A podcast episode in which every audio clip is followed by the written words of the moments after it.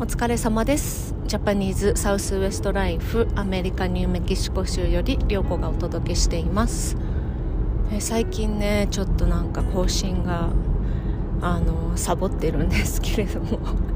もう10月の末で明日はハロウィンっていうことでもう今週はですね寒波が来ていてまあ、大体ハロウィンの季節になると一回なんか雪がちらつくっていう感じなので今日はですね、えーと、ニューメキシコの、えー、西の方じゃないか東の方では雪がちょっとちらつくらしいんですけれども今日はですね朝の気温が、えー、マイナス8度ぐらいかな。であの急にね冬の気温なんですけれどもまあ昼間はあったかいんですが、まあ、ちょっとあのあったかいジャケットを着てあのなんか巻物を巻いてるって感じなんですがえっ、ー、とですねスティーブと息子がコロナにかかってたんですよ。であのちょっとなんかコロナにかかった時の今の感じアメリカの感じをねちょっとシェアしようかなと思うんですけれども、まあ、息子がコロナにかかってなんか咳がねすごくて夜もなんかあのー、寝れないみたいな感じだったので一応ちょっと心配だったから普通の風邪だったらねあのー病院とか基本的に連れてかないんですけれども結局病院に行ってもなんかあのあんまり抗生物質とかってよっぽどそのあの中耳炎になっちゃったとかそういうばい菌が入っちゃった時だったら抗生物質とか出してもらえるんですけどそうじゃない限りはもう大体ねあの市販の熱冷まし飲ましときなみたいな感じで終わるので基本的に病院には連れてかないんですけれどももう待ち時間も長いしね。であの今回はねコロナのその自宅のテストみたいなやつでもうくっきり陽性が出たのでで私もねその時にあの測ったじゃなくて検査したら陰性だったんですね。であの、まあ、一緒に生活しててあの一緒に寝たりしてるのに、まあ、なんかうつらないもんなんだとか思ったんですけれどもそれでえーと、連れてったらもうお医者さんたちもね今ね小児科って外来がないんですよね。そのまあ、これもねアメリカのシステムなんですけれども基本的にその当日の外来っていうのはあのあんまり受け付けてないことが多くて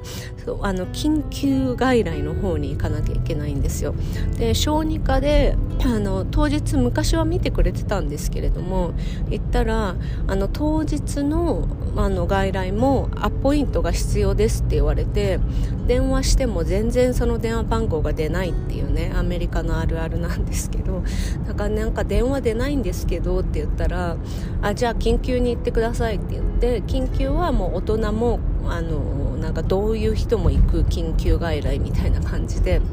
それが昼間の間なんですけれども、あの連れてってそしたらもうお医者さんはね、あのあじゃあもうコロナだねみたいなそのお医者さんも全然マスクとかもしてなくて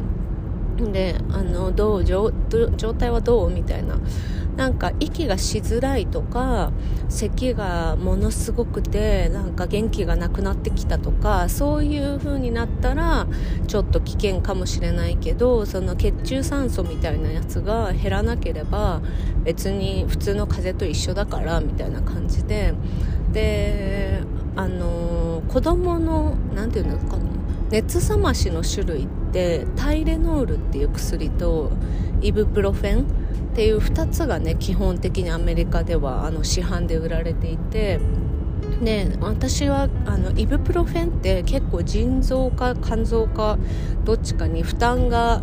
大きいからあのあんまり飲ませないようにみたいなことを聞いてたので、まあ、基本熱が出たらタイレノールをあげてたんですけれども、まあ、なんかコロナの時とかそのタイレノールが効かない時はあのイブプロフェンあげたらいいよって言ってでイブプロフェンをそのあの緊急外来が終わった後にあの買ってあげたらまあ、治ったっていう 治ったっていうか熱がすごい急に下がって、まあ、咳はねだいぶ続いてたんですけれどももうねコロナを本当に学校でもね結構蔓延してたのでであの一応その5日間ぐらいはあのなていうのかな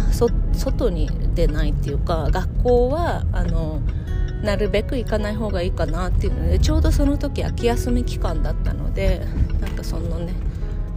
あのなていうのかなエクスキューズって英語で言うんですけれどもその理由あの医師の説明書みたいなのもらって学校に提出したっていう感じなんですがその時はみんな息子以外は陰性だったんですね。なんですがそれから5日後ぐらいに、えー、スティーブがえー、なんかもう吐き気から始まり、えーと、頭痛もありでそのつその日のうちにもう熱が40度出てみたいな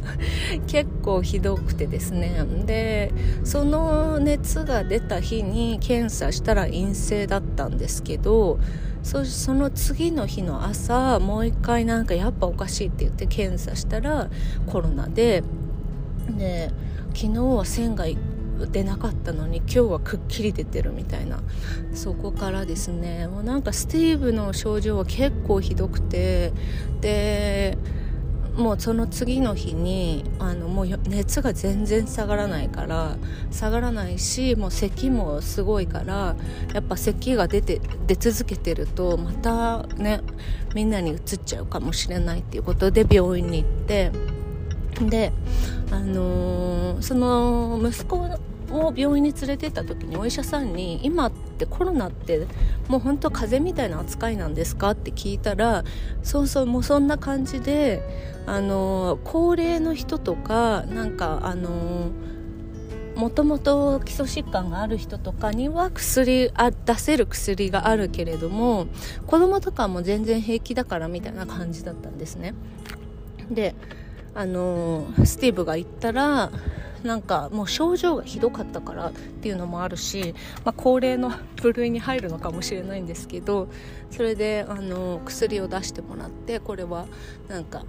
必ず強い薬だから必ず食後に飲んでくださいって言われる薬がなんかその朝と晩セットのコロナ対策の薬をねもらってそれを飲んだんですけど飲んでたんですけれどもまあでもそれあんなんかあんまり効かないような感じが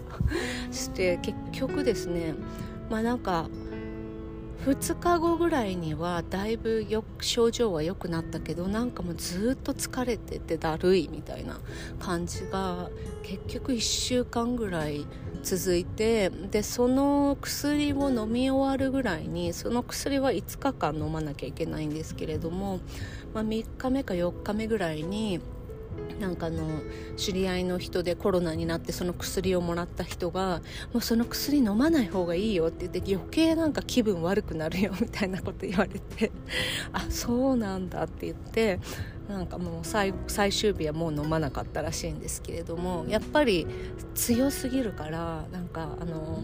もうなんかやる気をそがれちゃうっていうかもう疲れちゃってもう一日寝寝たいみたいな感じになるらしいんですよね。で結構コロナになった人最近コロナになった人の症状って結構それを聞いてアーティストの一人でもなんか急いでなるべく急いでねっていうオーダーがあったんですけれどもそれが全然出来上がらないから連絡したら「いや実はコロナでさ」って言ってもう本当あのその作業台に座ったらもうすぐ目を閉じたくなるんだよねみたいなことを言ってたのを思い出してスティーブンも全く同じ症状でもうなんか「え元気なの大丈夫なの?」っていう感じで いや元気なんだけどもとにかくなんかレイジーっていうなんか怠け怠けたいみたいな なんかもうとにかくやる気が出ないみたいなそういう感じでした でもまあなんだかんだコロナになってる間もあの